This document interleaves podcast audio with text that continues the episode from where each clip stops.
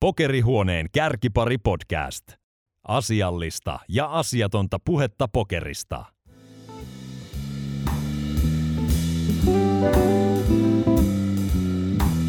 Toisen kauden viimeisessä jaksossa pääsemme mukaan suomiräpin pioneerin Dan Uniikki Tolppasen matkaan. Dani tunnetaan intohimoisena pokerin harrastajana, joka haluaa kehittyä tässäkin lajissa parhaiden tasolle. Miten Dani päätyi tekemään musiikkivideota Ilari Sahamiehen kanssa, silloin vielä itselleen tuntemattoman Jens Kyllösen penthouseen? Ja miten edellä mainitut pokeripersonat liittyvät myös Danin omaan pokeriuraan? Entä mikä on Danille itselleen tärkein kappale omasta tuotannostaan? Lähdetäänpä kuuntelemaan lisää.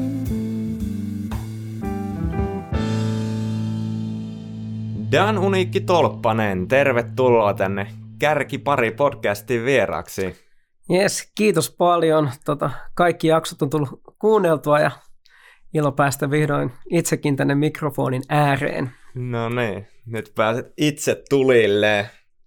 Miten menee Danilla nyt muuten? No joo, kiitos kysymästä. Ihan hyvin menee, että mä itse olen yleensä aika semmoinen työorientoitunut ihminen, ja tämä vuosi on tietenkin luonnollisesti ollut vähän hiljaisempi duunien suhteen kuin tämmöinen normivuosi, mutta nyt on kalenteri alkanut taas täyttyä tässä loppuvuodesta, niin siinä on ollut kiva fiilis, että mä oon ollut paljon studiossa tekee uutta musaa. Sitten toi mun kirja Uniikki elämä on valmis. Siinä on vielä semmoinen homma, että mä itse luen sen äänikirjan, niin mulla on sitten tuossa pari viikon päästä, siinä on vielä aika iso duuni, että mä itse lueskelen sen, mutta teksti on valmis. Ja sitten mulla on itse asiassa tulossa vielä yksi uusi firma tuossa marraskuun lopulla, niin sitä ollaan hommattu kanssa, että on ollut tosi kiva, että alkaa taas tekemistä piisaamaan, että jossain vaiheessa oli tommoinen aika pakko lepo melkein, mutta ehkä sekin teki omalla tavallaan hyvää, mutta kiva taas, että on hommaa. Tuohan kuulostaa jo melkein kiireellisemmältä kuin ei korona-aikana, että projektia riittää, mikä on hyvä toki. Tuo on varmaan aika monella sit musapuolella just nyt se aika, että voidaan siellä studiossa painaa sitten enemmän sitä hommia, koska ei keikkoja ole pystynyt niin tekemään. Onko se ihan noin niin kuin laajemmalti mennyt näin?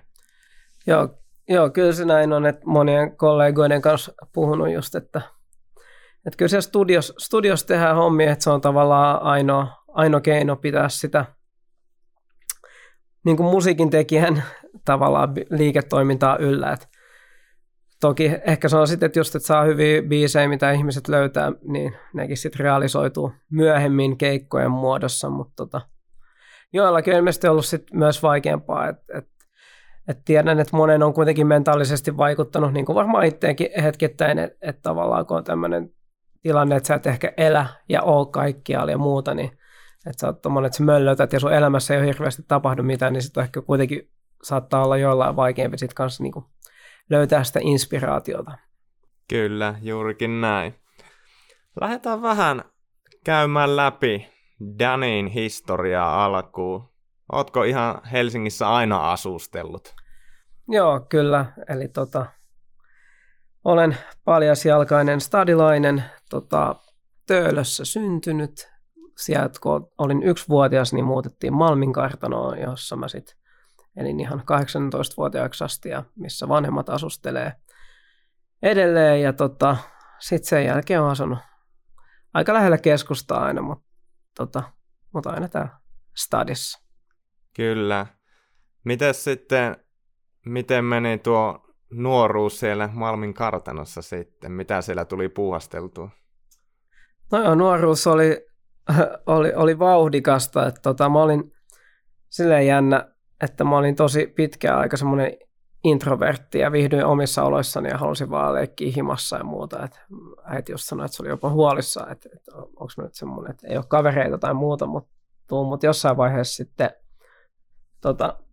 jossain vaiheessa varhaisteiniässä mä hirveästi jotenkin varmaan ton street dancing kautta aloinkin niin kuin esiintymään, ja musta oli semmoinen ihan supersosiaalinen, että sit mulla olikin ihan pitkin Kannelmäkeä, Malminkartanoa ja Stadia ja keskustaa, niin että oli tosi paljon uusia kavereita ja kaveriporukoita ja muuta. Ja kyllä just niin kuin tuommoinen lähiössä kasvaminen, että kyllä siellä oli sellaista aika rempseetä meininkiä, että oli sellaista jengitouhua ja muuta. Että niitä nyt ei mikään suurin riitapukari ollut, mutta ei se, että jos sä oot tuolla päin Helsinkiä kasvanut, niin miltä joltain konflikteilta ei ole voinut välttyä. Että kyllä se aina sattui ja tapahtui, mutta se oli kiva. Meillä oli hyvää ryhmää siellä ja myös esimerkiksi, mikä varmaan räppifaneja kiinnostaa, että tosiaan mun muutettiin sinne Malminkartanoon, niin siinä naapurin rapussa sattui asumaan eräs Kimmo Laiho, Elastinen ja tosiaan 2-vuotiaana ollaan Elan kanssa tavattu ja se oli ihan mun ensimmäinen tommoinen niin kuin ystävä sieltä hiekkalaatikoilta ja sekin on ollut kova sattuma varmaan, että en tiedä, jos ei oltaisi tavattu siellä ja oltu siitä lähtien frendejä, että olisi saattanut olla koko elämän reitti ihan toisen näköinen. Joo, siinä Elan kanssakin on hetki vierähtänyt ja tarina jatkuu edelleen. Mitä kaikkia opiskeluja sitten tuli käyttöön? Joo, no mä kävin peruskoulun jälkeen menin tuonne etutöiden lukioon. Siellä mä sitten muun muassa tutustuin tuohon Anduun paremmin, jonka kanssa sitten ja Taseksen kanssa perustettiin Kapasiteettiyksikkö bändi myöhemmin. Ja sen jälkeen mä sitten olin muutaman vuoden, tehtiin ihan vaan musaa, mutta sitten mä ajattelin, että mä oon aina koulut kiinnostanut, niin mä sitten, taisinko mä olla 25 tai 26, mä menin sitten vielä Haagahelia tuonne ammattikorkeaseen, että mä siellä luin sitten pääaineena markkinointia ja on liiketalouden tradenomi. Okei, itsekin olen tradenomi-opintoja käynyt keskeneräisenä edelleenkin. Okay, no niin. Tulevat varmasti jäämäänkin näin. Ehtikö siinä sitten mitään muita hommia, niin kuin töitä tekemään ennen sit, kun musa vei mennessä? No joo, mulla on oikeastaan aika vähäinen toi työhistoria niin kuin muilta osin, että just Kimmon kanssa joskus 15-vuotiaan myymässä jäätelöä Stadikalla kesätöissä. Mistään ei ole ehkä ikin saanut muuten niin vähän rahaa. Siis, siellä oli, niin kuin, muistan, että se oli provikkapalkka ja oli markka-aika, niin sait 10 pinnaa jokaisesta myydystä jätskistä. Ja mä muistan, että Tuutti maksoi 7 markkaa ja Classic maksoi 10. Ne oli ne 2, mitä me myytiin. Ja ajattelin, että sä myyt yhden Tuutin, sait 70 penniä ja Classicista yhden markan. Ajattelin, että sä myyt 100 jätskiä, vaikka kalliimpaa jätskiä, niin sait 100 markkaa, ja mikä oli jo hyvä tulos. Eli mitä se on, kuin 15 € päivän duunista. Ja sitten se on kuin Helsingin kaupin avajaiset, siellä 100, ja siellä koko stadionilla on ehkä 2000 ihmistä, ja sitten meitä on 15 jätskimyyjää, niin siinä ei pääse tekemään kovin hyvää tiliä, mutta sieltä on duuniura lähtenyt. Mutta sitten mä olin tosiaan... Oikeastaan löysin hiphopin tuon street-tanssin kautta, joka jossain vaiheessa vaihtui sitten breakdanceiksi. Siihen oli tosi palava intohimo ja treenattiin ihan 6 kertaa viikossa. Ja mä sitten 18-19-vuotiaan mä olin niin taitava, mä olin sitten breakdance-opettaja. Mä vedin workshoppeja tuolla niin nuorisoasian keskuksessa ympäri Helsingin. Nuorille se oli tosi kivaa hommaa, mutta toki ei mitenkään noissa asioissa. Kausiluonteisiin. Ja sitten sen jälkeen, kun mä olin parikymmenen, mä olin tuossa Myrmanin Anttilan Top 10-osastolla myymässä albumeita 2 kuukautta niin kuin sen levyosastolla, ja silloin oliko se 2001, koska silloin meiltä oli tullut toi Kapasiteettiyksikön eka albumi päivästä toiseen, ja sitten mä olin siellä duunissa, se levy oli just tullut, ja sitten sieltä tuli joku tyyppi ostamaan sen mun levyn, ja mä oon siinä, mulla on se Anttilan semmoinen old school turkoosi kauluspaita siinä päällä, ja sit sanoi, että sähän oot tässä levyssä, että saanko minut nimmarista? Menin nimmari, joo totta kai, sitten että ei helvetti, että eihän mä nyt tässä kassalla ole, mä oon tehdä tätä musiikkia vaan enkä mitään muuta, ja tyyli otin seuraavan päivän lopputili, ja sen jälkeen en oo katsonut taakseni, ja tuolla musahommalla ollaan menty näin. Pääpiirteittäin. Siinä tuli sellainen herätys sitten Anttilan kassalla, kun oma levy tuli. Vedettiin viivakoodin laitteen läpi, että nyt riittää. Just näin. Joo, lähtikö nuo musahommat sitten miten nuoresta? Lähtikö ne tavallaan tämän tanssijutun kautta sitten just liikkeelle? Joo, kyllä. Eli tosiaan tanssittiin ja sitten me sen, kun me oltiin tässä tanssia, me päästiin sellaiseen, olisiko ollut 94, oli tämmöinen Norjasiaisen keskuksen rasismin vastainen musikaali, sen nimi oli Colorblind. Tehtiin sitä pari vuotta ja siellä oli, ties kuinka monta, olisiko ollut tai 8 kansallisuutta ja tämmöinen magee hip-hop-musikaali ja loppujen lopuksi sitten, meillä oli sellaisia pienempiä keikkoja, loppujen lopuksi me vedettiin Savoy 3 kertaa loppumille Savoille ja se oli tosi hieno kokemus ja muun muassa Iso H ja Elastinen sitten tapasi täällä, että oli just Iso oli idästä, että oli ihan kaikkialta niin kuin ympäri Helsinkiä nuoria valikoitu siihen. Ja, et silloin oli suuri merkitys koko Suomen hip-hopin skenelle tavallaan, että ne tapas. Ja silloin oli itsekin kirjoitellut vähän riimejä jo niin kuin englanniksi, että kyllä mä joskus 12-vuotiaana kirjoittelin, mutta sellaista aika räpeltämistä se oli. Mä oon aina yrittänyt niin kuin jotain, mutta sitten muistan, kun Kimmo ja Henkka teki siellä niitä jotain musajuttuja ja nekin aloitti englanniksi, mutta sitten sit me oltiin, olisiko me ollut joku 15-16, me oltiin Kimmon kanssa meidän mummolassa lumilautailemaan ja sitten Kimmo oli silleen, että Dani, kuuntele tää, että me ollaan Henkankaan mietitty, että tehtäisiin suomeksi biisi, niin kuin, eikä mitään tällaista rap-tori-vitsijuttua, vaan niin tosissaan. Ja sitten se räppäsi mulle suomeksi. Muistan, se oli niin tajunnan räjäyttävä juttu. Mä olin se, että jumalauta, tää on siistejä, mitä mä oon ikin kuullut. Että siitä, mä muistan, se on niin kuin ikuinen semmoinen hetki, mistä mä tiedän, että okei, vitsi, toi on siistiä, että mäkin haluan tehdä. Ja siitä alkoi se ehkä sitten itse semmoinen aktiivinen suomeksi tekeminen. Että kyllä mulla ja Andullakin just ne eka vuosi taidettiin tehdä. Meillä oli semmoinen kuin Fifth Element, englanniksi tehtiin, mutta kyllä sitten heti kun kieli vaihtui suomeksi, se tuntui heti enemmän omalta jutulta.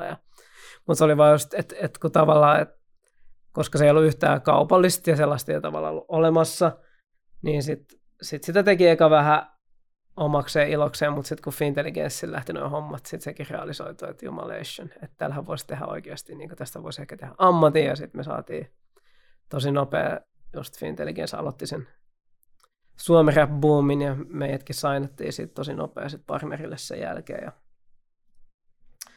et sieltä se lähti, että sitten yhtäkkiä hommat menikin, että se oli ihan tupsahti vaan levydiili ja oli se, että vau, että nyt mä teen tätä niin kuin ammatikseni. Ja Rähinä on ollut vuodesta 1998 ja silloin Fintelligensillä oli tämmöinen kellaristudio tuolla Runebergin kadulla ja siellä kävi hirveästi jengiä räppäilemään. Ja sitten meistä ehkä jäimme 7 veljestä, me niinku, ketkä oli Rähinän perusta. Et jo oli Fintelligenssin pojat, sitten kapasiteettiyksikön bändistä oli Jussi Valutta ja Avain. Ja meillä oli alusta asti oli mielessä se, että eka halutaan niinku levydiilit, että me saadaan ison koneiston tuki, me saadaan tunnettuutta, me saadaan hyvät tuottajat, mutta silloin jenkeissä oli, että aina piti olla se oma labeli ja se oma jengi, ketä sä representaat, niin kuin meillä oli, aina tiedettiin se, että me ei haluta olla niin kuin major-levyyhtiöllä niin kuin ikuisesti.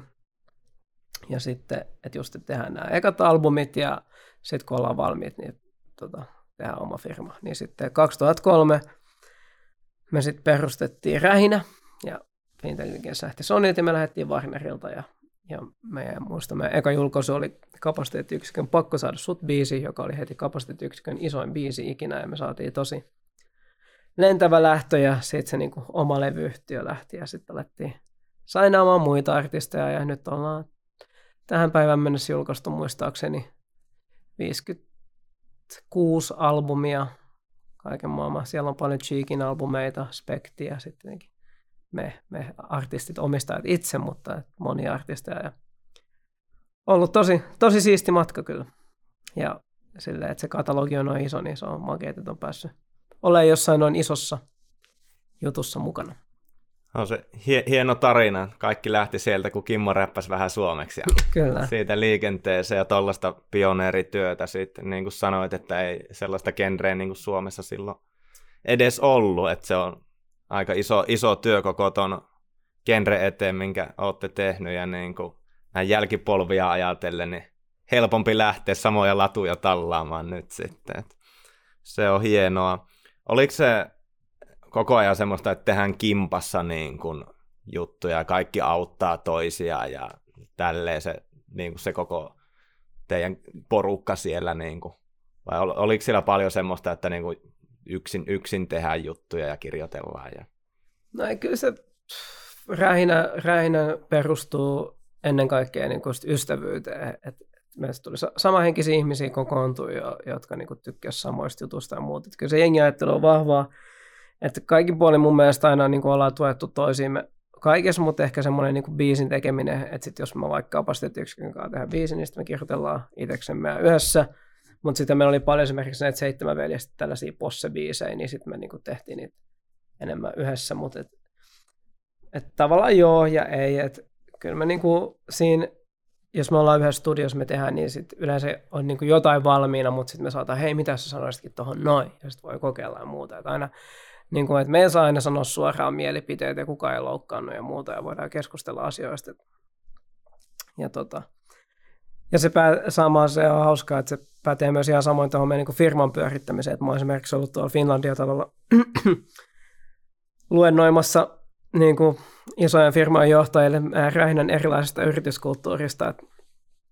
Et varmaan sielläkin, kun joku pääsisi kärpäsenä niin kuin kattoo seuraamaan meidän neuvottelua, kun me huudetaan siellä pää punaisena toisille, mä en olisi silleen, että miten helvetissä noi pyörittää tai firmaa, mutta se on just se, että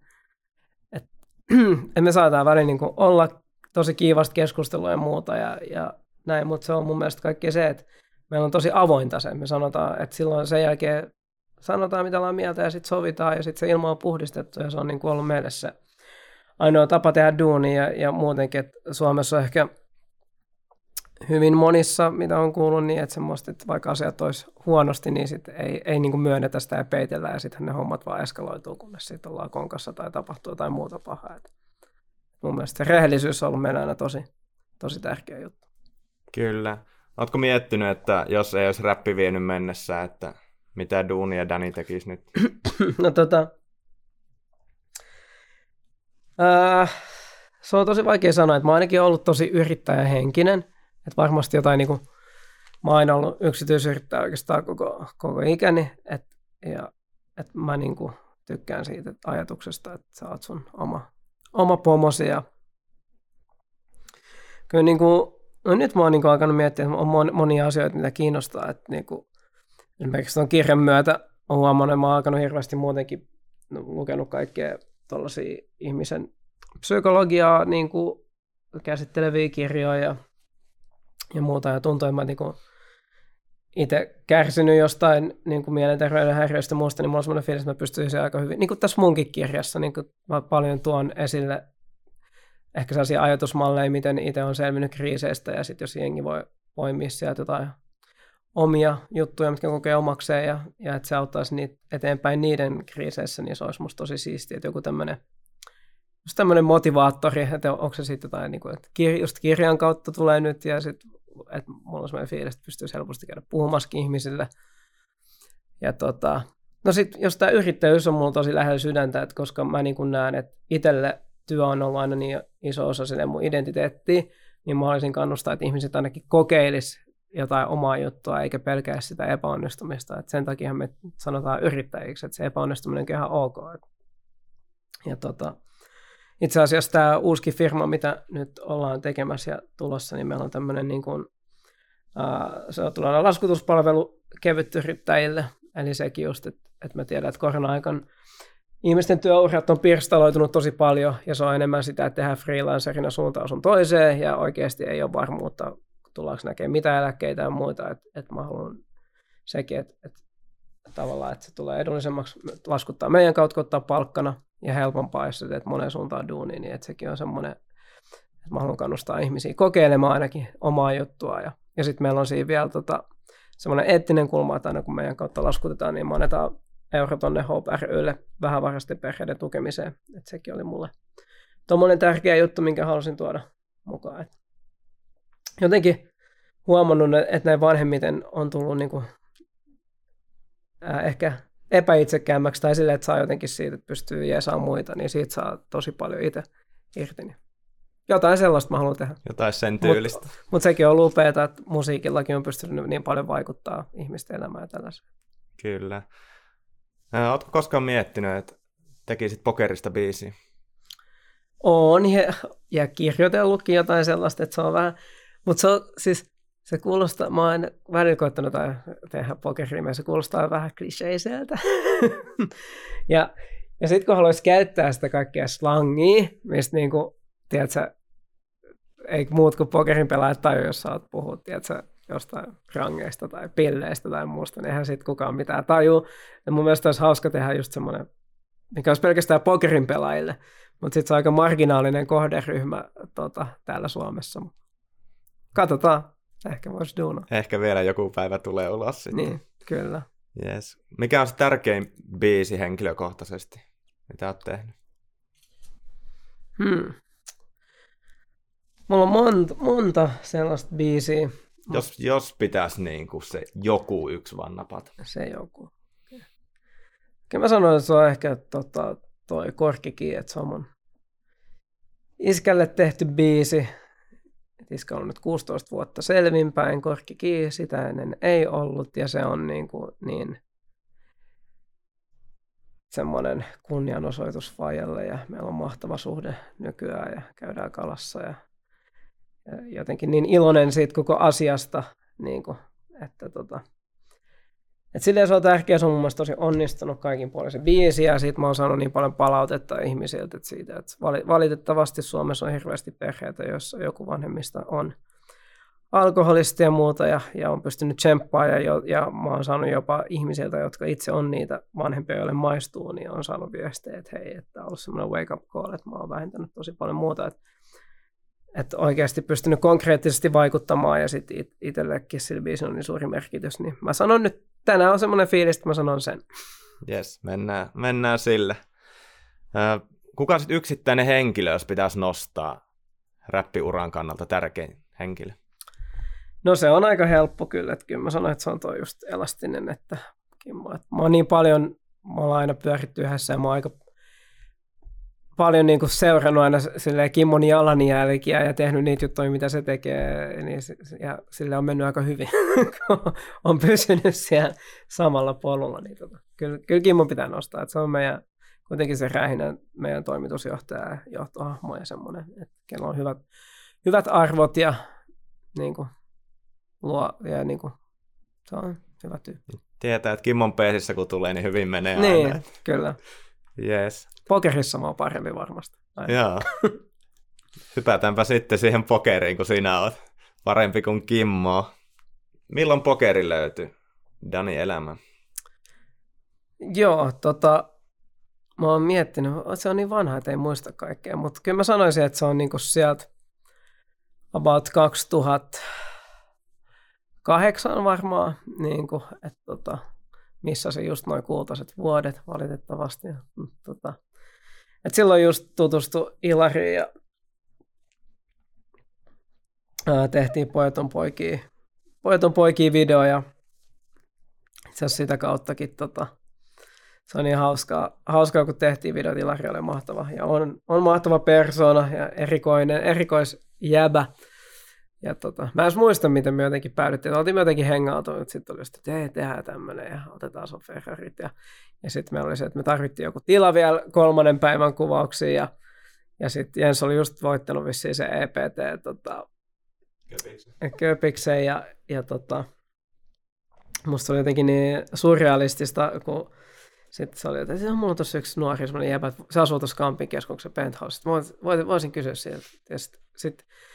Mä en vissi edes nähnyt Jenssiä vielä silloin, mutta silleen, että se oli niinku jättänyt sen kämpän meille, ja sitten se oli jättänyt, sillä oli 17 500 euroa 500 siinä mustikoita siinä jossain eteisen lipaston päälle. Se oli sanonut Ilarille, että hei, noit voi muuten sitten käyttää kuvausrekvisiittana, kun haette niinku pöllin niitä. Ja no sittenhän ne oli niitä seteleitä, mitä siellä, kun Ilari oli se kääpiön kanssa sängyssä, niin siellä heiteltiin niitä samaisia seteleitä, mutta se oli silleen, että vaikka en ollut tavannut koko jäbää, niin tuli semmoinen maailman ystävällisin kuva, että okei, tämä on liian hyvä jäbä, että se niin kuin jättää kämppänsä ja rahansa tuohon, että tehkää mitä huvittaa. Ja Jenshan on maailman ystävällisin jäbä ja tosi hyvä ystävä mulle nykyään, senkin kallaan. Pitkään nyt tunnettu, mutta just se jää, mä tosiaan asuin siinä Tavastion yläpuolella Jenssiä vastapäätä ja sitten se kuvausten jälkeen oli tutustunut paremmin Ilariin, ja sitten mä opin tuntea Jensinkin, sitten ne välillä pelasi siellä just jotain Starsia, ja sitten mä niin kysyin, no saanko mä tulla katsoa, että mä olin itsekin vähän. Silloin mä olin niin aikoihin, mä tein ekat depot kanssa.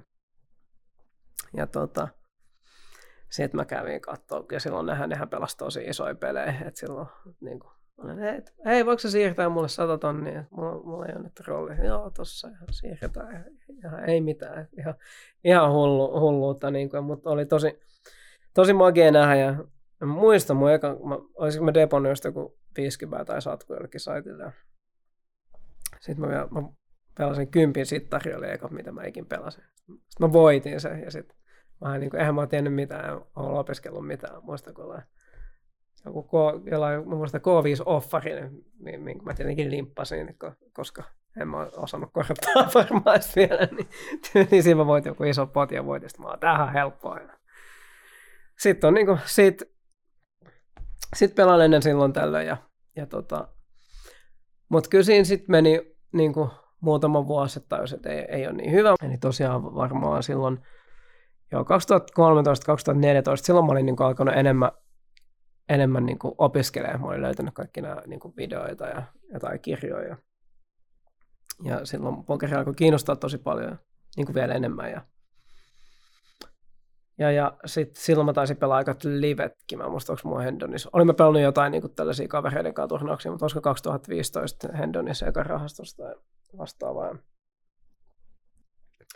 Sitten sen jälkeen jotenkin toi live alkanut viedä mennessä, että mä nautin ihan mielettömästi niin kuin live-turnauksista etenkin, ja sitten varmaan tuossa ennen koronaakin mä varmaan 3 vuotta kausin olen käynyt säännöllisesti pelaa käteistä ja tehnyt se aika hyvää tulosta. Sitten mulla on kanssa aina, että kun mä oon ollut reissuissa, niin on jo useamman vuoden ajan, että ihan silloin joskus varmaan 8 vuotta sittenkin kävi kyllä jo jossain niin kuin vähän kokeilla jotain käteistä ja muuta. Mutta joo, että kyllä netissäkin sit on pelannut aina, niin kuin, mä oon vähän huono siellä netissä, että mä tykkään ehkä shotittaa siellä enemmän ja pelaa isompia fieldejä kuin pitäisi ja muuta. Ja on se nyt esimerkiksi korona-aika ollut kiva pelaa netissä, koska ei ole voinut pelaa liveä, niin on se pokeri ollut jotenkin osa. Mutta se on tosi kiva, mä tykkään, koska niin kun muutenkin sanoin, että nämä psykologiset jutut kiinnostaa, niin mä tykkään siitä psykologisesta puolesta. Musta se korostuu etenkin livessä, koska sä pystyt lukemaan ihmisiä. Sä pääset näkemään livenä, kun ne tiltaa. Ja sit pitää tietenkin itteenkin tutkiskella siinä. Suomessa on tosi kiva pokeriyhteisö muutenkin, että täällä on päässyt tutustumaan mahtaviin tyyppeihin sen kautta. Ja niin kun, sekin on ollut tosi kivaa. Tässä nyt ympäripyöreästi. Eli mieluummin liveä, mutta nettiäkin pelataan. Miten sitten tuo pelimuoto, mitä koet niinku mieluisimpana ja vahvimpana itsellä? Et onko se omppuu, teksuu, käteistä, turnauksia? Kyllä teksuturnaukset on selvästi oma vahvuus. Käteisiin mä en ole niin paljon opiskellut, mutta jotenkin mä oon onnistunut tekemään niissäkin hyvää tulosta. Et kyllä mä niinku about tiedän ne lainalaisuudet, että siinä voi turnauksessa pitää vähän enemmän arvostaa sitä turnauselämäänsä. Omppukin on kyllä mä omahankin pelaan mielellään ja just DCtä ja kyllä mä niinku, onks mun, joo, sen mä pelasin Suomi 100 sököturnauksen, mun eka sököturnausikin, siinkin mä taisin olla joku 5 tai jotain, että se meni tosi hyvin, vaikka oli kaikki kasinon regus sököharjat vastassa, mutta kyllä joo. Ja siitä tulee pelattua välillä jotain pineapplea ja muuta, mutta kyllä se teksu on varmasti vahvia ja oma on semmoinen, missä haluaisi kehittyä. Että oma olisikin niin kuin aika helppo pärjätä tuolla ulkomailla, kun silleen, pitää itsensä semipaistina täällä, mutta sit tuolla ulkomailla on kyllä jengi silleen, että ne ei tyyliin tiedä, että sä pelaat 2 korttia sun kädestä ja muuta. On välillä ollut tällaisiakin tapahtumia, niin kyllä ne on niin kuin pehmeät ne pelit. Joo, kyllä se varmasti, jos niin kuin Suomessa menet Helsingin kasinolla 1 000 ompputurnausta pelaamaan, niin kovempaa fieldiä saat etsiä kyllä aika kaukaa ennen kuin löytyy, tai löytyykö ollenkaan maailmasta. Ei välttämättä löydy.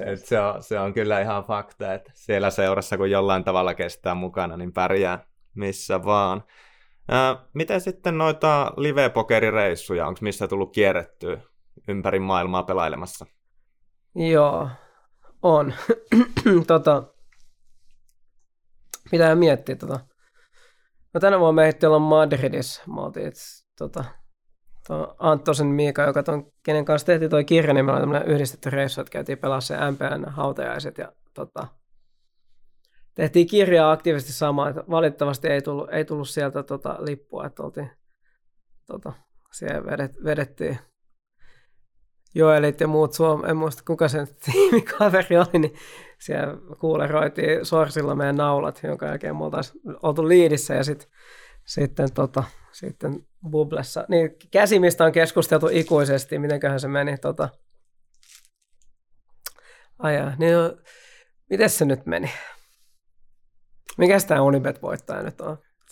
Joni Liimatta. Niin, Liimatta on siinä megapinolla ja meillä on FT ja Buble. Oliko se tiimieventissä oli vielä hyvä minicash, että olisiko se ollut huntin bini ja sitten se oli kuin 4 huntia minicash. Ja sitten meillä oli tosiaan, että se lippuvalu oli se, mitä haettiin. Ja näin. Niin me oltiin pieni stack, koska meillä oli jotain 11-12 BB, että tavallaan me odotetaan kuitenkin ekan sisään, ja niillä oli joku 50 stackia, ja sitten se koko ajan survovaa ja muuta. Ja sitten se oli SBS-survo, ja mä otin A3 offarille, ja siellä oli jotenkin naulat vastassa. Ja sitten niinku, tää on semmoinen käsi, mistä mä oon neuvotellut niin paljon ihmisten kanssa, olisiko se pitänyt kippaa. Ja se on tosi niinku 50-50 jakautunut. Yleensä jengillä on aika selkeät näkökantoja, mutta siis mä oon niinku monia ammattilaisten kanssa puhunut tästä. Ja niinku puolet on sitä tyyliä, että sä otat ja puolet teet. Mä ehkä perustelen vieläkin, että sä voi ottaa sillä, että sä tavallaan, että sä oot pieni stäkki. Tietenkin jos se olisi ollut yksikin pienempi stäkki, niin mä olisin kipannut sen, mutta Mutta näin kävi, mutta oli hauska reissu anyway. Ja viime vuonna, hei, onhan mun tänä vuonna Madridin jälkeen, vai oliko mä ennen, mä olin tuolla Virossa. Ja siellä meni hienosti, mikäs turnausviikko se on, mikä siellä talvella on? Onko Kings of Tallinn? Olisiko se Kings of Tallinn? Joo. Niin siellä siis mä olin kolme päivää ja 3 finaalipöytää, että se meni tosi hyvin. Et etenkin se tokan päivä se oli deep stack, oliko se 200 deep stack, missä oli, siinä oli siihen mä otin kyllä vissiin 3 laukausta, mutta se meni sitten pitkälle, oliko mä siinä kolmas ja se oli hauska, oli helpit ja muut, ja tunsin niitä finaalipöydässä taisi olla, oliko me top 4 suomalaisia tai jotain, mutta oli tosi kova tasoinen, ja niin, ja sitten oli joku knakautti sitä ennen ja sen jälkeen sitten joku ompuu. Mutta tosi hyvä ja sieltä tuli hyvät voitot ja hyvin voitolla vielä tällä vuodelta pokerista, mutta se oli ihan, eikö tämä aika poikkeuksellista, että sä vedät 3 turnausta, 3 finaalipöytää, kuitenkin isoja fieldeja jokainen, niin kuin, että fieldit oli mun mielestä niin kuin joku 150-300 oli jokaisessa. Voin vahvistaa, että on poikkeuksellista. 3 turnausta ja 3 finaalipöytää. Niin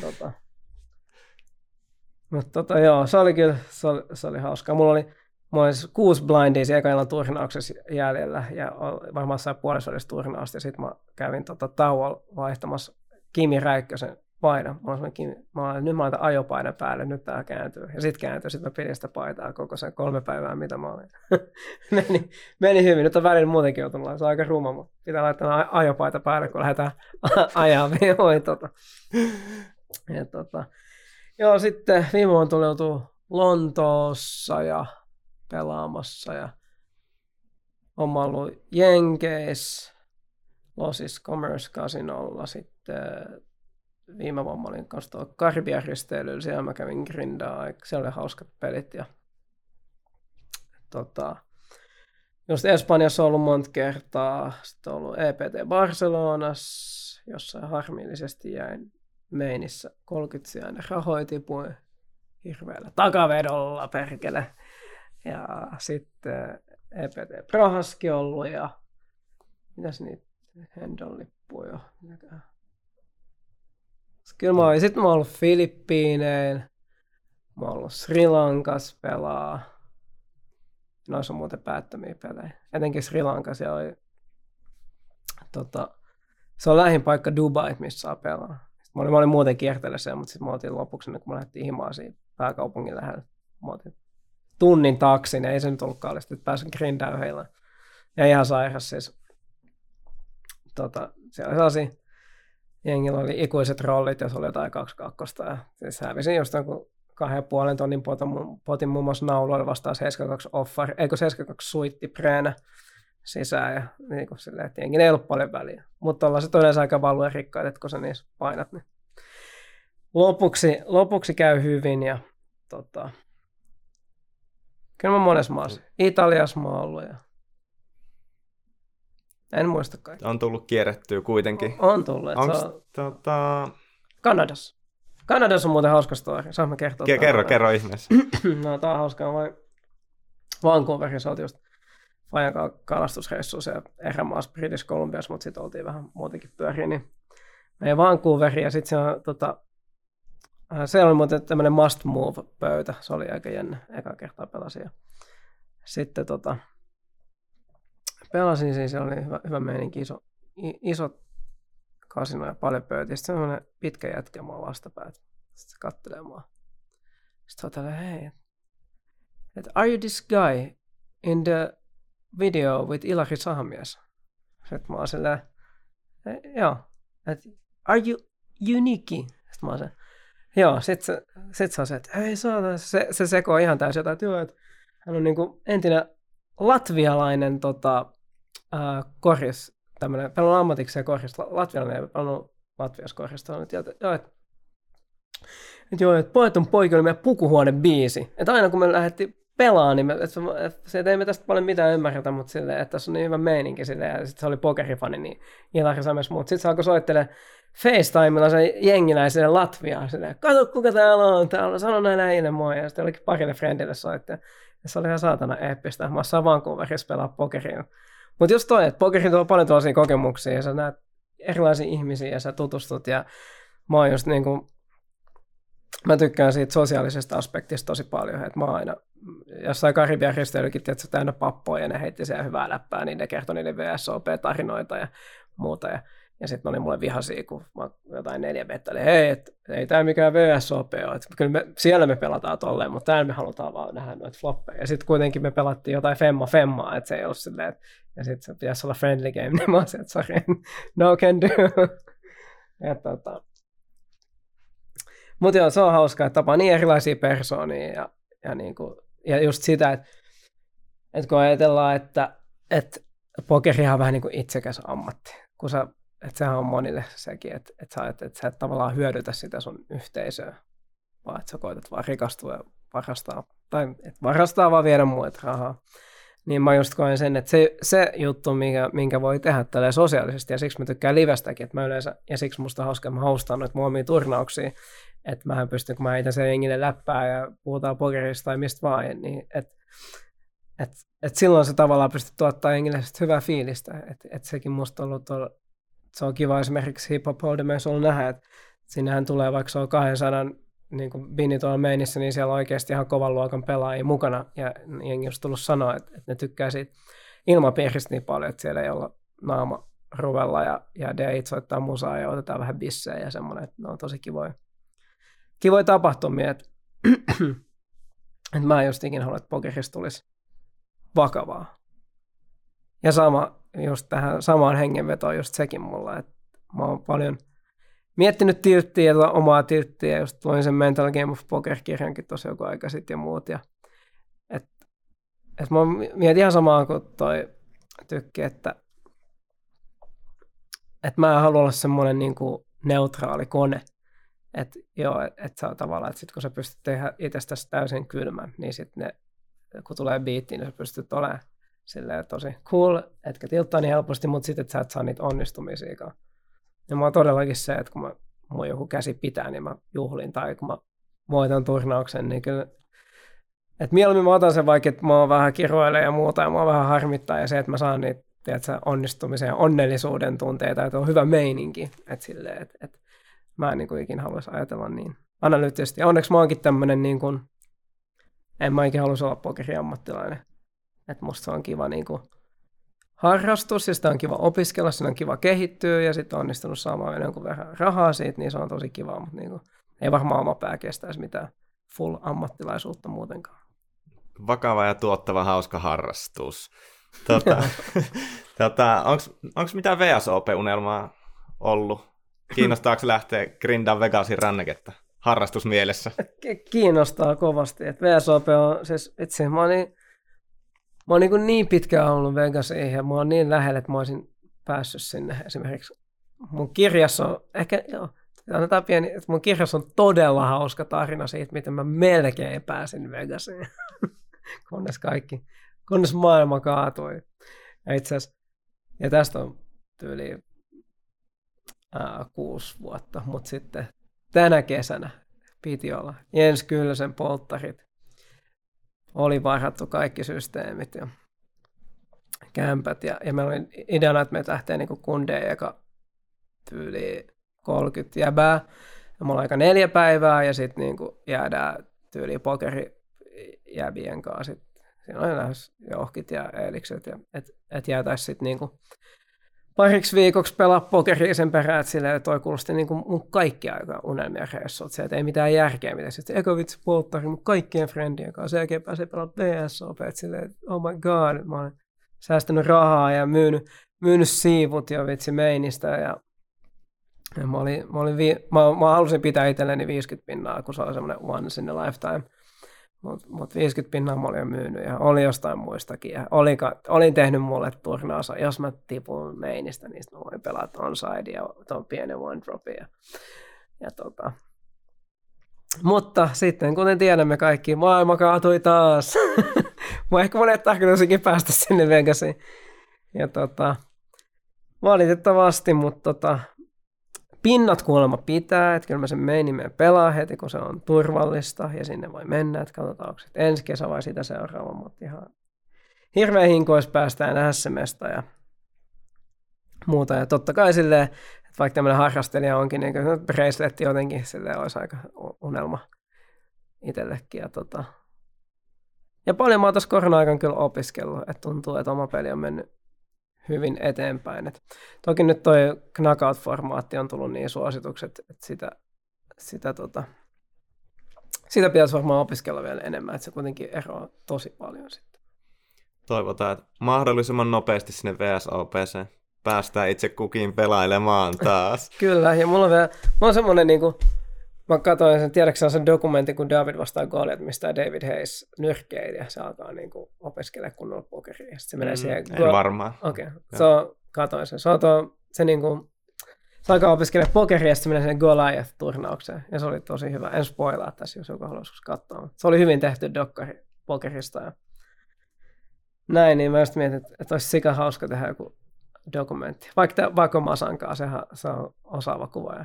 What up, Masa? En ole presentoinut tätä ideaa kyllä ikinä, mutta että varmaan voisi jengiä kiinnostaa, että näkisi sen tien, että opiskelisi ja kävisi vähän pelaa siellä sun täällä ja valmistautuisi, mutta ainoa, että sit saa aika antikliimaksi, jos ei yhdessäkään turnauksessa onnistu rahastaa. Mutta näin niin kuin ideatasolla kuulostaa loistavalta niin. Ainakin, toteutuskelpoiselta. Miten näet niin kuin pokerin pelaajana niin omia vahvuuksia ja heikkouksia? Mitä? Joo, no mä näen pokerin pelaana sen etenkin, miksi mä oon varmaan parempi livessä, että mä oon aika hyvä lukea ihmisiä. Että mä saan aika hyvin riidit ihan niinku, mä saan riidejä aika monista asioista. Ja sit mun mielestä kans, koska mä oon esiintyvä artisti ja oon ollut kaiken maailman leffoissa ja muuta, niin mä oon kans, mun mielestä mä saan aika hyvin kans niinku antaa musta tellejä tai reverse-tellejä tai mitä vaan silleen, että mä aika paljon, nyt mä annan vähän mun pelikirjasta, mutta silleen, että mulla ei ole hirveä, mä uskon, että mulla on kovin helppo lukea. Ja sitten taas mä osaan lukea muita. Plus mä kiinnitän tähän sikan huomioon. Tässä on vinkki, mitä mä aina sanon kaikille. Että musta on kiva katsoa niitä käsiä, vaikka ne menis showdowniin ja niinku, että sit tosi moni, ainakin niissä turnauksissa, ihan sama, onko me Suomessa vaan ulkomaan, oikeasti on sillä kännykällä ihan sikan. Niin kuin, en mä tiedä, mitä ne teki. Totta kai ehkä jengi saattaa katsoa tai puskurangeja tai kirjoittaa. Kyllä mä kirjoitan niin käsihistoriat ylös. Musta tuntuu, että tosi moni saattaa plärättiä, vaan Facebook-feediin. Totta kai, ja niin, ei hyvät pelät esimerkiksi anna teille niin fyysisiä paljon yhtään muuta, mutta kyllä se niin kuin, aika nopea, kun sä katot, sanotaan, että sä istut 10 tuntia jossain freeze-outin turnauspöydässä, Helsinki freeze-outissa, niin kyllä sä näet, miten ihmiset toimii. Ja kyllä niin tulee juttuja, mitkä toistuu ja muuta. Että kyllähän niin opit, sä voit niin yhdestä kädestä oppia heti jotain. Ja toi valuttaa tolleen ohkaisesti ja tossa kohtaa siinä on sitä ja tätä. Että en mä tiedä miksi niinku, toi on musta niin idiootti hyvä neuvo, mitä silti tosi harva noudattaa. Et en mä tiedä, onko se ihmiselle pitkästyttävää. Mulla on se, mä aina juttelen ja koitan seuraa peliä. Niinku. Et se on, no en mä tiedä, onko se vahvuus, mutta toi on vaan niinku ainakin helppo semmoinen niinku vinkki. Ja mitäköhän muuta, mitäköhän heikkouksia mulla on. Mulla heikkouksia, koska heikkouksia on vaikea löytää. Ei, on helppo löytää. No kyllä mäkin niinku, no ei kenkin kyllä sano, että mä en tilttaa kovin helposti. Aina kun mä koetan esittämään sen, nyt mä tilttaan sitten jengi, jos kasinallakin sanoo, että se tilttaa. Toi on show. Mä oon oppinut kyllä sit olemaan silleen. Niin, mutta kyllä siis todella, totta kai mullakin, jos tulee aika kauhean biitti, niin saattaa mun seuraavassa kädessä olla vähän laajemmat ranget oikeasti. Niin mutta no mä en ole ehkä tarpeeksi aggressiivinen. Joo. Että kyllä mä välillä ajoin jotain ihan sekopäisiä pillejä, mutta niinku, ehkä mun semmoinen perus on se, että ei välttämättä niinku uskalla. Ja ehkä joo, semmoinenkin, minkä mä oon oppinut, että se ohuen valvojen hakeminen, no sehän on nytkin tosi trendäävä juttu, mutta se on totta, että tavallaan tällä hetkellä pokerissa ei kukaan oikein usko ikin mihinkään, ainakaan jossain blind vastaan blind, että sitten jos on joku jollain pohjaparikin ihan hyvä ottaa ne ohuet valvojat, koska nekin sitten kuitenkin kumuloituu pitkäksi juoksussa jo isoksi, niin ja niistä voi tulla jo isot profitit, niin ehkä niin kuin semmoinen, joo, hei, sit mä tiedän yhden jutun. Että just kun pelattiin just Jesse ja Paulinkaan tuossa korona-aikaa, mullakin oli mulle iso turnaus netissä ja muuta, ja mä siinä pelasin, ja sitten mulla oli joku AK, sitten boardi tuli joku silleen aika hyvä S-korkeasti, mulla oli joku, ei vitsi, että aivan sulle sun paras floppi tuli ikinä. Tai sitten mua niin jotenkin tiukoissa poteissa mä alan näkee, että se mörköi liikaa, ja niin kuin, että ehkä niin kuin rohkeutta lisää. Ehkä se on se juttu. Yksinkertainen ohje, lisää rohkeutta ja aggressiivisuutta muutakin kuin tilttipäissään. Niin. Jep. Miten sitten tuo hip-hop holdem? Milloin se lähti niin kuin liikkeelle ja millä tavalla se tavallaan se tarina, miten se syntyi? 7. vuosi tulee ensi vuonna, jos päästään tekemään tuota hip-hop holdemia riippuen koronatilanteesta, niin mä olin just miettinyt sitä, että pokeri alkoi kiinnostaa tosi paljon. Ja olin sitten käynyt pelaajoliveä ja kokeilemaan ja olin tykännyt heti. Ja siinä on mieltä, että on rockpokeri ja sitten hip-hop on vitsi isompaa kuin rock. Jos on rockpokeri, pitää olla rap-pokerikin. Tässä taisi olla työnimi. Rap-pokeria.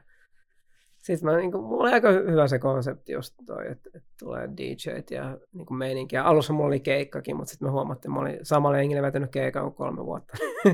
Ja sitten se oli mullekin tosi niin kun sit, se, että kun sä oot niin siinä moodissa, että sit sä yhtäkkiä sun pitää valmistautua keikalle ja muuta. Et se on parempi se, että mä hostailen siellä ja pidän meininkin yllä. Mut no ei siinä oikeasti sen kummempaa, että niinku sumplittiin, mikä on sammakee, että tulee just räppijengiä.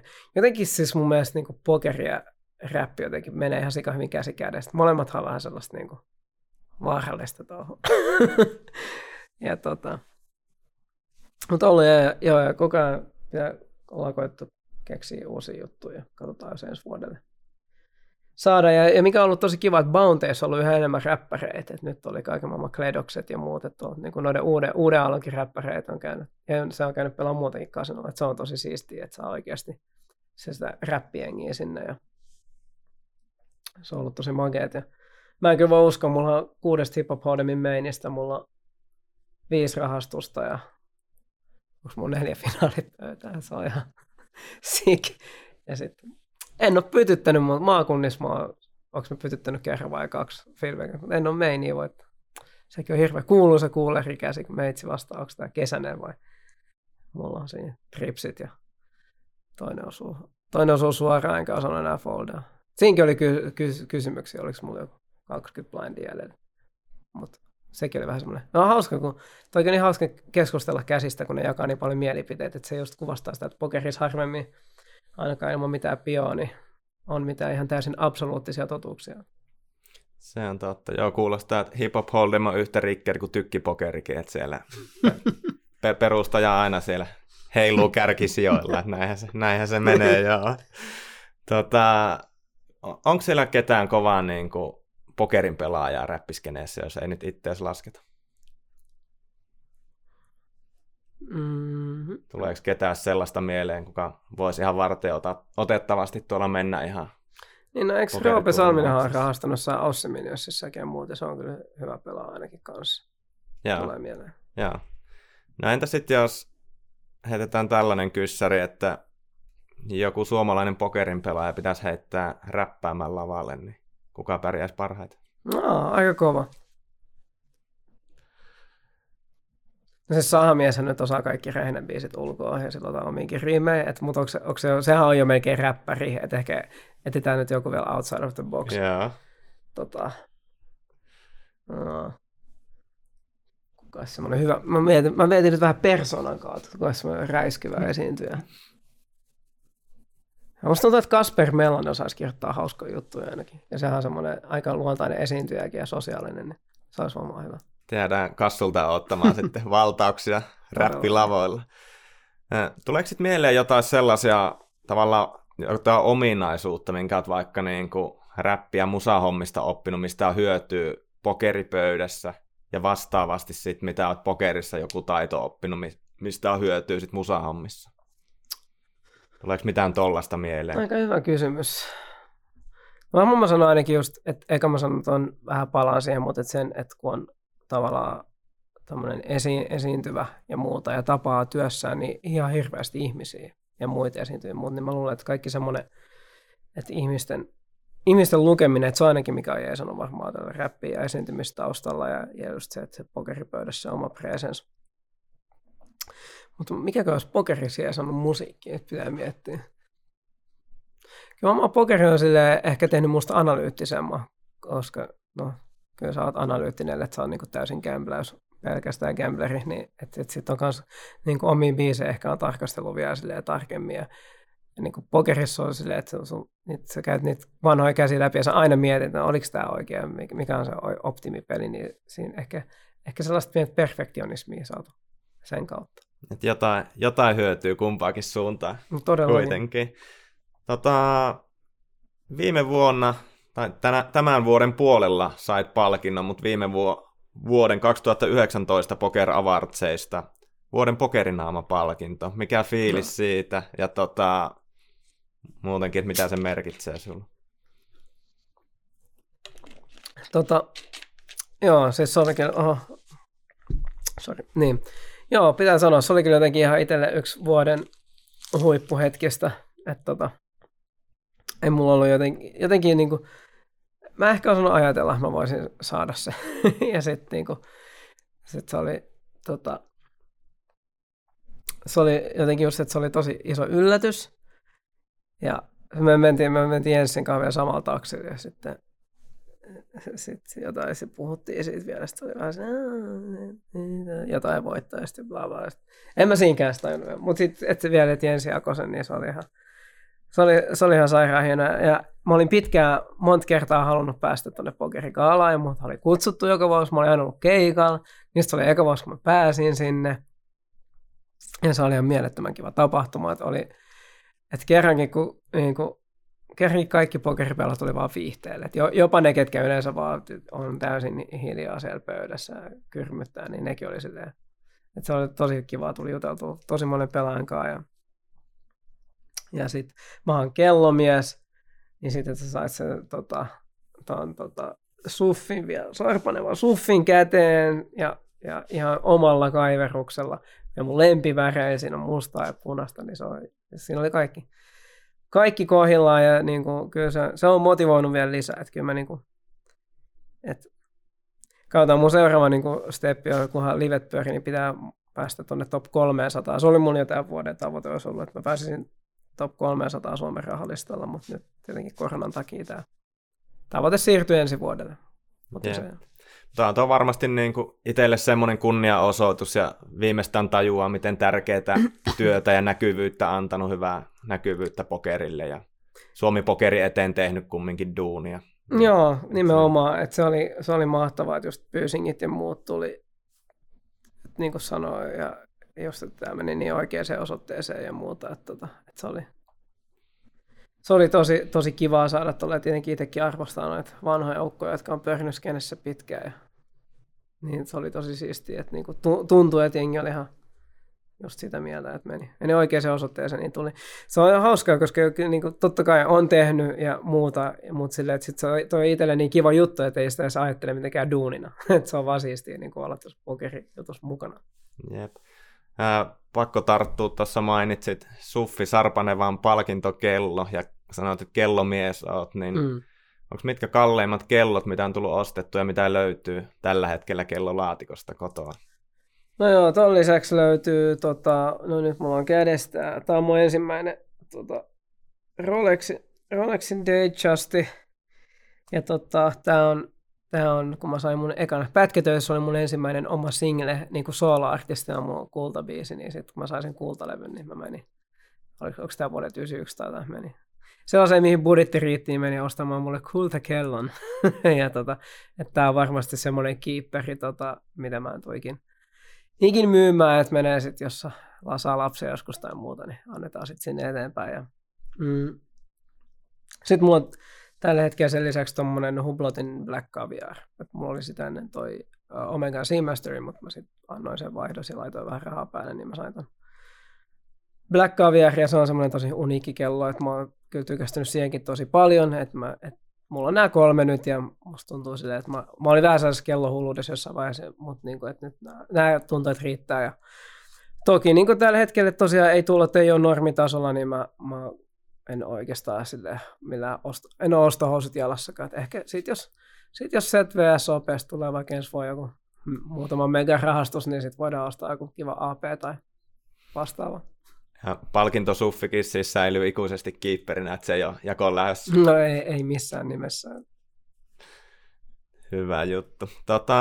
Mennään sitten tuonne urheilupuolelle. Olet tunnettu sporttaaja kuitenkin ja eri lajeja on tullut paljon painettua. Onko tällä hetkellä mitään semmoisia kuumimpia lajeja itsellä, mihin aikaa menee? Joo. Nyt on tullut itse asiassa korona-aika urheiltua vielä tosi paljon. Se on ollut kivaa tai semmoinen, mihin on ollut aikaa, mitä haluan tehdä. No mulla tuossa korona-aika muutenkin, että mä en halunnut käydä salilla. Sitten mä tein erilaisia, otin netistä ohjelmointeja mun frendeillä. Esimerkiksi mä Grow-platformiin, Good Reps Only, mihin tuli treenejä. Ne on kotona tehtäviä, paljon kehonpainoja. On mulla sitten kahvakuulat ja painot himassakin. Mut mä huomasin, että tommoinen toiminnallinen treeni, mä oon tehnyt sitä jonkun verran, mutta mä oon enemmän käynyt salilla. Että mun kroppot otti tosi hyvin vastaan ja alkaa ikää tulla, niin se on kiva, että pystyy liikkuvuus jotenkin lisäämään. Mä tavallaan vähän lähti lihaksiin, mutta sitten kiristää aika hyvin ja tuntuu, että semmoinen toimiva kroppa. Niin. Mä oon nyt sitten innostunut siitä, niin mä oon tuolla CrossFit Basementilla käynyt vähän, mä ajattelin sitä lisätä nyt entisestään. Ja sitten meillä loppui sitten foodiskausi. Voitettiin kaikki kauden matsit, 58 joukkoa ja sitten 4 lohkoa, paitsi finaali, joten hopeata tuli. Mutta tulipa mitali anyway, ja ensi vuodelle parannettavaa. Me pelataan tuollaista 5-divisioonaa, mutta se on tosi kivaa hyvien frendien kanssa. Ja sitten tennis on ollut mulle kova juttu, sitä mä oon nyt pelannut valmentajankaan vuoden. Mulla on mun eka tennisturnaus ensi viikonloppuna. E-sarjan mestaruusturnaus, musta tuntuu, että mä en ole kovin hyvissä. Mulla on ollut vähän ylirasitus tuossa kädessä, niin mun valmistautuminen on ollut tosi huonoa. Ja mä menen mun elämäni ensimmäiseen tennisturnaukseen, katsoin, että mun ensimmäisen kierroksen vastustaa, niin tämä on hänen 14. turnaus tänä vuonna. Et siellä on ainakin vähän kokemusta taustalla, mutta ehkä se on, ai vitsi, toi on uniikki, niin se pelästyy. Mä koitan olla yhtä pelottava kuin pokeripöydässä, niin se menee pasmat sekaisin ja joka pallon verkkoon. Mut joo, ja mulle niinku urheilu on se, niinku tuo mulle tosi paljon jotenkin. Musta tuntuu, että mä saan siitä energiaa enemmän, että se ei niinku vie. Mä tarviin sitä, että mä jaksan tehdä muita asioita. Ja se on muuten tuossa tenniksessä ollut myös tosi hauskaa, että siis mä oon pelannut myös pokerin pelaajien kanssa tennistä. Muun muassa Tallinnassa käytiin Helpiin ja Meklinin ja Lindakaan vetää neluriin. Ja mulla oli Vegasia sovittu jo, oliko Helpin matsit ja Helinin matsit ja niinku, että se on hauskaa ja niinku. mun toi tenniscoach ja muitakin pokerin pelaajia, että se on ollut tosi hauska, että se käyttää jopa pokeritermejä, niin kuin, että se vähän sanoo, että sä oot vähän, tiiätsä, että sit kun sä tuut tuohon verkolle, niin että pitää olla samainen aggressio, ja että jos sä menet tonne kulmaan, niin sulla ei enää yhtään auttia, että sä voitat ton pallon, että puhuu tolleen, se itsekin pelaa jonkun verran, niin se on hauskaa, että tennis on kyllä, ja sitten vielä tänä aikana se on hyvä tämmöinen sosiaalinen social distancing, että ollaan verkon toisilla puolilla, mutta se on ollut tosi kiva uusi löytö, ja että on pystynyt kehittyä siinä tosi nopea. Aini on meillä sitten vielä tämmöinen kavereinen kanssa juoksu-challengekin, että meillä on 180 freezing season on sen nimi, että pitää 180 päivää juosta 500 kilsaa. Mä oon nyt juossut 50 ja sitä on mennyt kuukausi. Ihan ehkä realistinen, riippuen säistä. Ja näihin kilometreihin lasketaanko jalkapallokentällä ja tenniskentällä juostut askeleet? Ei, tää on ihan pelkkää, pitää aina vetää niinku lenkki. Kyllä, sporttikin pitää kiireisenä miehen ja tulee paljon sportattua. Mennään sitten eteenpäin. Tiedetään, että Ben Tyskovits on enosi. Onko Benkku koettanut houkutella politiikkahommiin koskaan? Ai vitsi, tää on jännää, muuta on niinku alettu ihmeen paljon kyselee politiikasta lähiaikoina muutenkin, että olisitko menossa. Niin nyt pitää sanoa, että mulla on tosiaan ehkä enemmän, mä pyrin vaikuttamaan tällaisten mun omien biisien ja kirjojen ja somen avulla. Mä koen, että mä pystyn jopa paremmin vaikuttamaan, koska mä oon niin kuin käsittänyt, että toi byrokratian takia se on aika hankalaa se vaikuttaminen siellä eduskunnassa. Ei ainakaan tällä hetkellä fiilis, mutta ehkä siinä... Niin, hei, tulevaisuudestakin tiedät. Voisi ainakin sitten ajaa ehkä pokerin ja ties minkä juttujen kannalta hyödyllisiä asioita. Kyllä. Näintä sitten ainakin tuossa Apulanna elokuvassa esiinnyt. En tiedä, onko muitakin leffoja, missä oot ollut, mutta onko kiinnostusta tai tarkoitusta vielä Valkokankaalla olla näyttelemässä? No ehdottomasti se. Mä oon muutamassa leffassa ollut. Toi Apulanna elokuvassa oli just isoin rooli ja itse asiassa viimeksi viime viikolla olin eräässä TV-ohjelmassa, tässä paljastaa missä, mutta mulla oli pieni rooli, oli ihan vähän vuorosanakin, niin mä olin pelaamassa pokeria. Mutta se jää nähtäväksi, että missä. Oli mun mielestä tulos ehkä keväällä. Ja joo, mutta kaikki tuollaiset, musta aina kaikki teollisuuden tekeminen muutenkin, nyt mä olin siellä Farmi-ohjelmassa. Ja vaikka siellä ei niin kuin esitelty, mutta se oli tosi magea kokemus. Sai olla, tiiätsä, ilman luuria, tai piti olla. Mä luulin, että se olisi niinku ahdistanut mua eniten, mutta se oli maailman siisteet. Mäkin olen ihan liian kiinni tuossa puhelimessa, niin silleen, että sä et vaan pystynyt. Se oli täysin blackoutti, korona, uutispimento, ihanaa. Ei tarvinnut ajatella sitä, että sä tyyliin sahasit ja hakkasit halkoja ja rakensit aitoja ja vajaa ja olit siellä eläinten kesken landeessa. Se oli ihan kuin joku retriitti. Se oli siis paras tämmöinen TV-kokemus. Varmaan ikinä oikeasti silleen, että totta kai superrankkaa, mutta niinku, siellä niinku, oli tosi kivaa. Ja sitten mäkin olen tämmöinen stadilaisjäbä, niin musta tuntuu, että mä oon karaistunut. Että se oli tosi siistiä saada omilla käsillä rakenneltua jotain asioita. Ja mä vihaan aina kylmää vettä, mutta siellä ei ollut kuin se järvi, saatanan kylmä järvi. Että jos sä haluaisit peseytyä, niin sit sä meet sinne järveen ja peseydyt siellä. Että Nytkin mä kävin just uimassa, oli 12 asteista vettä ja ennen en olisi pystynyt tehdä sitä. Eli yhteenvetona, että jos vapaita leffaroolia on, niin saa laittaa Danille todellakin, myynteen. Kyllä. Yes. Mennään sitten vähän vakavempiin aiheisiin. Nykypäivänä ollaan kuitenkin jo vähän avoimemmin puhuttu julkisuudessakin mielenterveysjutuista ja tällaisista. Ja sekin olet puhunut omasta masennuksesta, paniikkihäiriöistä. Niin... Mitä aikaa silloin elettiin, kun sulla itsellä oli näitä masennusta? Ja mulla oli paniikkihäiriö, diagnosoitiin 2009 ja sitten lievä masennus 2013. Ja kyllä, se on ihan superhyvä, että tosiaan valitsin elämän biisissä. Mä ehkä toin niitä sitten ekaa kertaa enemmän esille. Tuossa pari vuotta sitten, 2018 biisi. Ja sekin varmasti, että yhä useampi niin kuin julkisuuden henkilö on lähivuosin tuonut sitä esille ja tavallaan se ehkä, että itsekin sitten rohkaistui ja Ja tavallaan, että huomasi, miten iso vertaistuki on sen, kun huomaa, että muut puhuu siitä. Ja sitten mä ajattelin, että oikein mä voin puhua tästä mun kuulijoille ja seuraajille. Ja sitten mä oonkin saanut niin ihan mielettömän paljon feedbackia siitä, että se on auttanut niitä eteenpäin. Ja sitten yhdessä me luodaan tavallaan sit kun mä pystyn ja saan niitä, niin mullahan tulee sitten oma fiilis. Ja mä tuun, se lisää mun onnea, niitä on joku yksi iso vertaistukiverkosto, mikä tosta silleen syntyy, ja mäkin on saanut jakaa nimettömänä jotain, tiedätkö, ihmisten palautet mun Insta-storiaa. Se just, että mä oon niinku kokenut sen, että silloin kun on tullut tällaisia mielenterveyshäiriöitä, niin sä koet, että sä oot ihan sika yksin sen kanssa. Ja sitten puhuminen on niin vaikea muille, koska ei niinku ihmiset saatte, että ei kukaan voi ymmärtää, sä ajattelet, että sussa on jotain vikana. Ja sitten kun sä huomaat, että sä et olekaan yksin, että tää on normaalia tavallaan, että tää on ihan sama kuin joku. Jos sulla on polvi kipeä, sä menet näyttää sitä lääkärille. Jos sulla on mieli kipeä, niin ihan yhtä lailla sä menet näyttää sun mieltä sille lääkärille. Ei se ole sen kummempi juttu. Mutta se, että se kuitenkin on sairaus, että sitä pitää hoitaa. Ja niin kuin, että monet on, tai nyt esimerkiksi tuntuu, että somessa on paljon sellaista, että se ei ole mikään sairaus. Että hengittelee ja meditoi, niin se parannut. Ja se ei pidä myöskään, se pitää ymmärtää. Että se ei parane siltä, jos sä oot oikeasti vaikka masentunut tai muuta. Et pitää nähdä jotain ammattilaista kyllä. Ja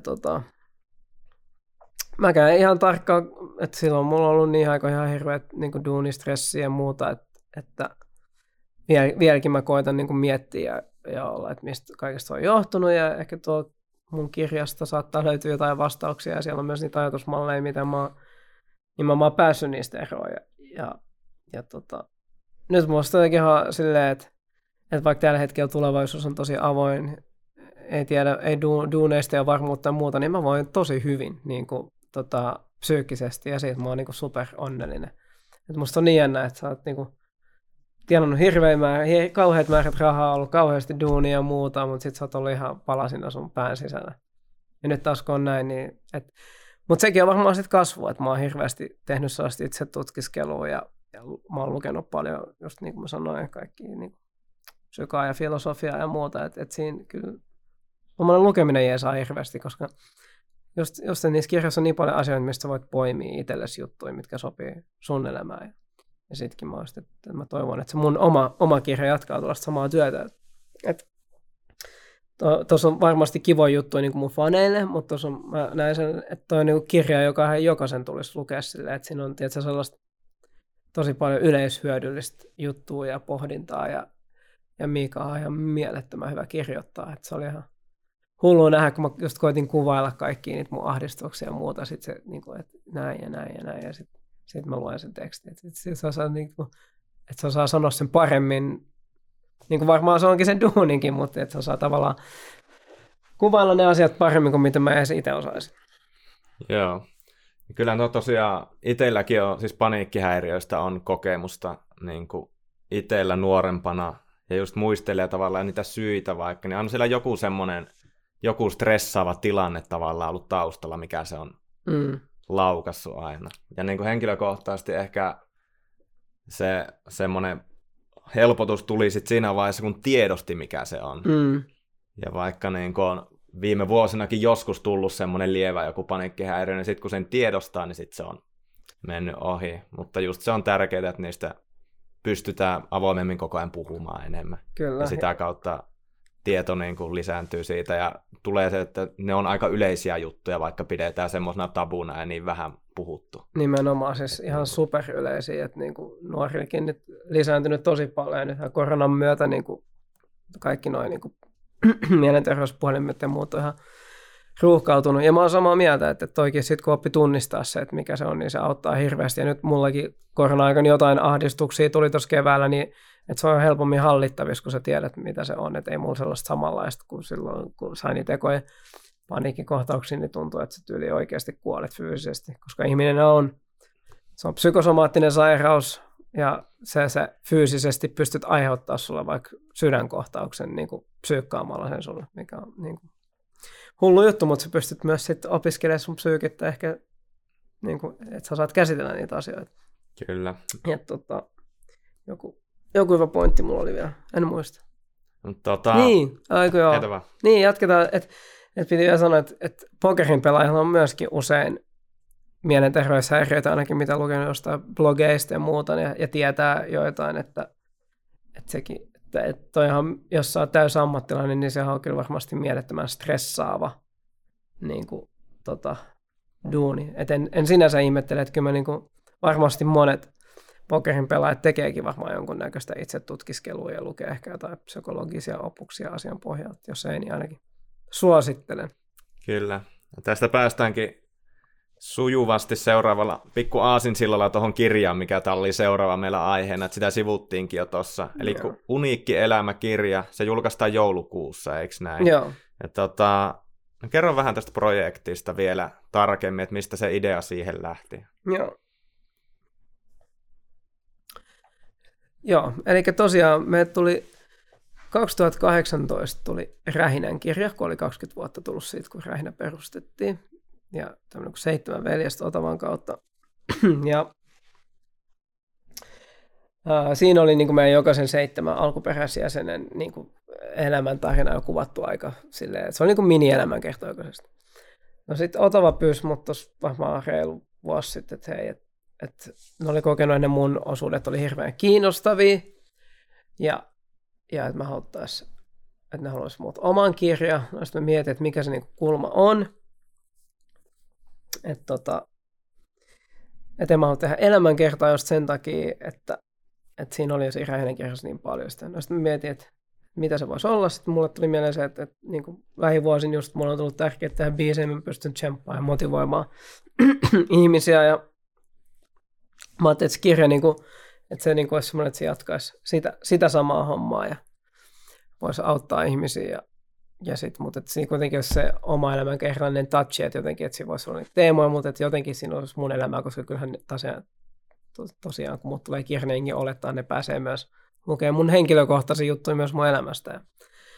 Ja sitten ne kysyivät, että olisinko mä itse kirjoittaa sen, ja sitten mä oon silleen, mietiskelin ja jotain vähän räväisempää koneella ja muuta. Mä olin, että ei itse, että kyllä niin kuin, mä haluan kirjoittaa, ja sitten Miikan tekstejä, mä oon lukenut sen oma elämän kerralliset kirjat, Vanssa Gamblerit, 2 osaa, en tiedä tuleeko 3 enää ikinä, vai onko Miikan iso blow up nyt niin iso, että se ei enää ikinä tehdä 3 osaa, ja en lukenut sen blogia ja muuta, ja musta se on ollut mielettömä, että se pystyy kirjoittamaan ihan mistä vaan niin mielenkiintoisesti, vaikka siitä kun mummo menee kauppaan ostaa perunoita, se pystyy tehdä sitten jonkun kuulostaa superdramaattiselta. Sitten mä kohdasin Miikalle ja se oli siellä jossain Australiassa miikamaisesti metsäpalojen keskellä.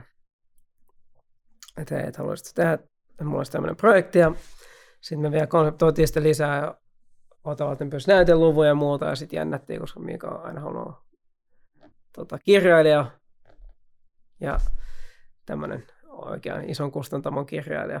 Ja sitten sieltä saatiin vihreät valoa ja me oltiin maailman eniten fiiliksissä. Ja sitten tosiaan alkuvuodesta alettiin tekemään ja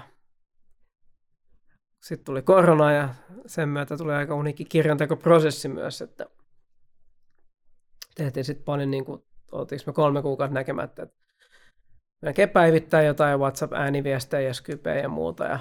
Mutta saatiin tosi vielä eteenpäin sitten, kun sai taas nähdä, niin alettiin näkeä ja käytiin kesällä. Oltiin mökillä tekemään tosi intensiivisesti ja lopputulos on ihan mielettömän hyvä ja Otava dikkas kansi. Ja muutamat, ketkä sen on päässyt lukemaan, on kyllä tosi sanoneet tosi tärkeitä teemoja. Olen tosi iloinen just, mutta toivotaan, että se löytää lukijan ja pitää sen verran mainostaa, että tällä hetkellä, kun sanoit, että joulukuun tulee, mutta sen saa jo ennakkotilattua muun muassa suomalaisen sivuilta. Nyt jos tilaa saa en tiedä saako enää, koska tämä tulee marraskuussa. Mutta ennakkotilata voi anyway suomalaisen sivuilta ja muuta. Ja sitten jos tunnette mut, niin mä kyllä hoidan aina kaikki omistuskirjoitukset ja muut. Jos sellaisia halutaan, mutta joo, tuntui tosi omalta jutulta. Ja toi niin kuin mullakin, mä pääsin lukemaan tuon valmiin tuotoksen, niin mulle, vaikka mä oon koko ajan tehnyt sitä itse, niin luin sen kokonaan, mulle tuli jotenkin tosi voimaantunut fiilis siitä, että jotenkin tosi hyvä ja semmoinen, niin kuin, että kyllä tässä on niin kuin kasvanut henkisesti ihmisen tosi paljon, niin se on hienoa. Kyllä. Kirjassa ei ilmeisesti niin kuin suoranaisesti pokerista puhuta, mutta vähän tuossa sivusitkin, että siinä voisi olla kuitenkin ihan hyödyllisiä juttuja pokerin pelaajillekin. Joo, että sitä mä näen, että pokerin pelaajalla pitää olla tosi hyvä se mielenhallinta. Musta on niin kuin, totta kai pitää osaa laskea autteja ja muuta, mutta niin kuin, että se on, kyllä se on niin kuin niin mind game. Ja just tuossa on niin kuin sitä, että miten sä niin kuin, tai jos sulla on joku downswingi, että miten sä pystyt käsittelemään niitä tavallaan kriisejä ja ehkä sellaisia ajatusmalleja, että miten sä pystyt keskittymään tähän hetkeen ja muuta. Että kyllä niin kuin sellaista psykologista hommaa, mikä toimii pokeripöydässä, niin uskoisin, että sieltä voi kyllä ammentaa siihenkin. Kyllä. No mitäs nyt sitten, Dani, jatko tästä eteenpäin? Tuntuu, että projekteja on niin paljon, että ei tässä itsekään edes muista mitään. Jo tässä ajassa olet kertonut kaikkea mahdollista, niin onko jotain, mitä kaikkia suunnitelmia, uusia unelmia vielä tässä jatkoa? No mä jatkan yrittämistä niin näillä mun yrityksillä. Joo, no joo, kyllä mä oon jotenkin tykännyt tehdä töitä. Samaa mä sanotaan, että olisi se kiva, niin jos joku päivä saisi vaikka VSOPin bracelettin ja jos joku päivä saisi vedettyä vaikka Stadikalla joku keika. Et voisi sanoa, että molempia on aika pienet oddsit, että kumpikaan tapahtuu, mutta nyt puhuttiin unelmista, niin ja ne on kuitenkin sellaisia, mikä voi olla mahdollista. Prosentit on pienet ja tehdään töitä ja toivotaan jossain vaiheessa tietenkin olisi kiva saada joku perhettä ja muuta. Mutta tällaista ihan perus kivaa elämää, jos saa elää terveenä, niin olen tyytyväinen. Kyllä. Mä ajattelin tähän loppuun heittää pikku haasteen, räppipatle haaste. Mutta sen verran annoin itselleni tässä tasoitusta, että muutama lainin tähän kirjoitin tuossa ennen nauhoitusta jo. Ja aiheena olisi kärkipari. Okay. Me voin vetää vaikka tämän eka tähän, niin saat sitten heittää vastauksen. Okei. Okay. Anna tulla. No niin, mä menin ihan jäihin. Kaikki valmista. Joo. Tää on kärkipari, hai peli siis kuolee. Kun kuuntelet tätä, opit kultaakin vuolee. Suuria tunteita kortti pakasta, tarinoita kuninkaista ja pata akasta. Tää oli kakkoskausi, tusina on nyt vieraiden summa. Me palataan vielä, alla Tesla tai humma. Jumalauta, äijä onkin näköjään se räppäri, joka laitaa sen lavana. Tää oli jo toki vähän nyt tasoitusta, nyt jo freestylina tässä lennosta heittää. All right. No joo, äijällä on kärkipari, mutta tiedätkö mitä, Danilla on aina setti. Ja kun sä tuut Uniikki vastaan pelipöytään, niin sun noi pillitkin menee päin helvettiin. Kyllä sä tiedät, se on aikamoinen retki. Me mennään vielä sinne VSOP. Jos ei tule presidenttiä ensi vuonna, sitten mennään ottaa lainaa vaikka jostain OP:ltä. Mutta ihan sama, kyllä sä tiedät. Meillä on aina hyvä bankroll managementti. Ja kyllä sä tiedät, mua ei bluffaisi naapuri Pentti. Joo. Yes. Kiitos Dani oikein paljon vierailusta. Ei kiitos. Pakko vielä nostaa hattua. Oli upeat riimit. Mä jouduin tässä vähän freestylaa, mutta hyvä battle. Kiitos. Thanks. Tässä oli Kärkiparin toinen tuotantokausi.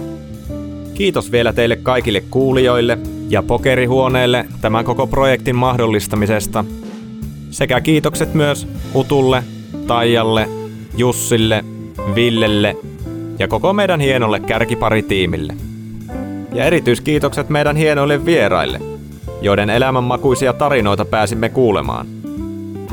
Jos tykkäsit näistä podcasteista, niin käyhän heittämässä vaikka somen kautta palautetta. Katsotaan, jos kolmas kausikin näkisi vielä päivän valon.